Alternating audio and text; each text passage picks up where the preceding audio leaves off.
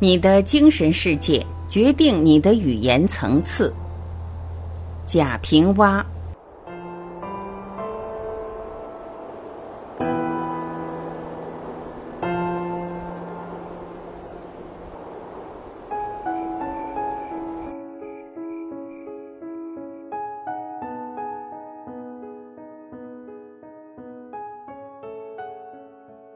有人说话有意思，有人说话没意思，这便是你说的话能否表达你要说的内容，能否表达的生动，能否表达的好听，即准确性、形象性、音乐性。俗话说话有三说，巧说为妙。巧就是准确、形象、音乐。要达到巧，达到好的文学，除了个人天赋外，里边仍有许多后天要认识的东西。一、搭配。好的语言是什么？即能准确表达出人与物的情绪的，就是好的文学语言。怎样准确表达出情绪呢？这就是搭配。汉文字大概有四千多个，四千个字由你搭配。搭配是一种实用，好的语言都是实用的，美就产生于实用中。熊掌的雄壮之美来自它捕食，马腿的健美来自它奔跑，语言美来自能表达情绪。举例，鲁迅的一句话：窗外有两棵树，一棵是枣树，另一棵还是枣树。大家公认是好语言，因为表达了情绪。什么情绪？一种寂寞、无聊、苦闷、无奈的情绪。巴金有一篇散文《坚强战士》，写一个战士负伤后爬回自己阵地的故事，爬了七天七夜，全部是短句子，全部用句号。这样写着：他抬起头来，天边有了星星；他抬了一下右手，他又蹬了一下左腿；他向前爬了一下。大致如此，这样的短句和句号表达了他当时负伤的严重和爬动的艰难。这些语言没有华丽之词，都是口语，文字的搭配传达出了情绪。二、味道。看着和听着舒服的语言，常常就是人说的这语言有味道。味道是中国人对一种东西的肯定，就是有了独特的东西能引起注意。实际上好的文学作品就是掌握个味儿。在搭配时，你首先要把握表达情绪，然后再注意把所选用的文字和词句。中国文字是象形文字，有些文字就存在质感，你不能把一堆太轻的字用在一起，也不能把一堆太重的字用在一起。再是要搭配出节奏，需要自己去体会。体会的好还是不好，有个人天赋才情问题，也有个人后天修养问题。为什么说后天修养问题？什么人说什么话，有什么样的精神世界，就会有什么样的文学语言。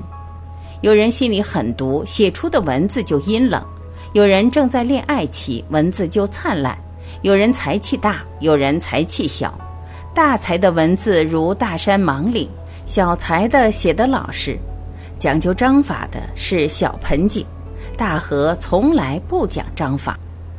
在一群人中，你往往能看出谁是大聪明，谁是小聪明。小聪明反应都快，撵着说话，但说得刻薄轻佻；大聪明一般不说话，说了一句就顶一句。三、想象力。鲁迅的小说好在哪里？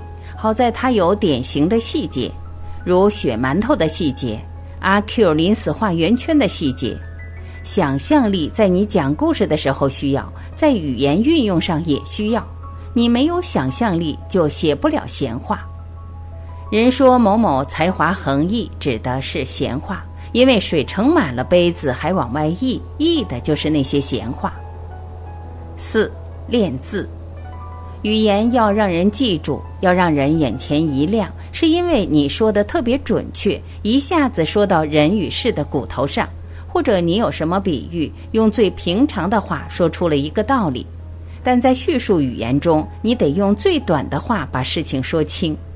练字，这是古人的讲究，如春风又绿江南岸，僧敲月下门。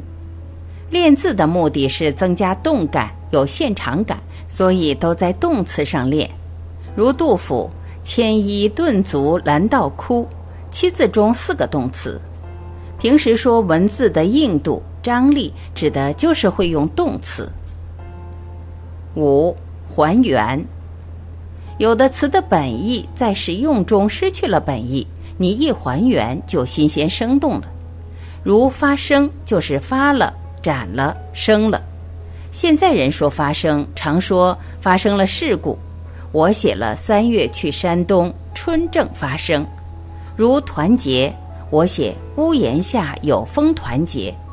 如糟糕，我写了冬天里土疙瘩冻得糟糕。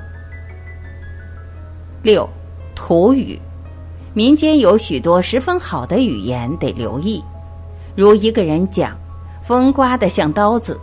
再一点，采集民间土语。陕西民间散落了上古语言，沦为土语。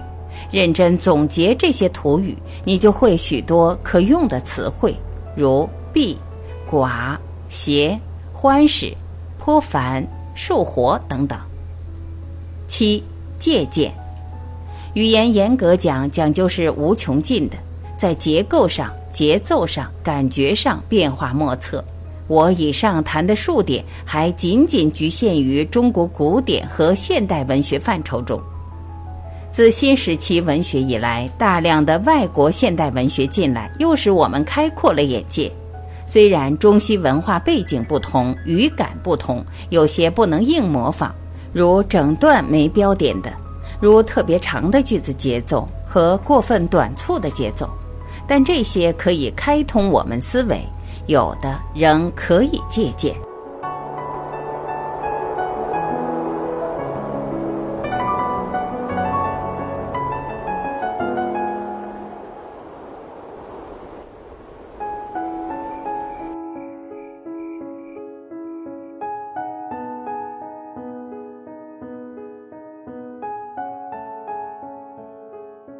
感谢聆听，我是婉琪，我们明天再会。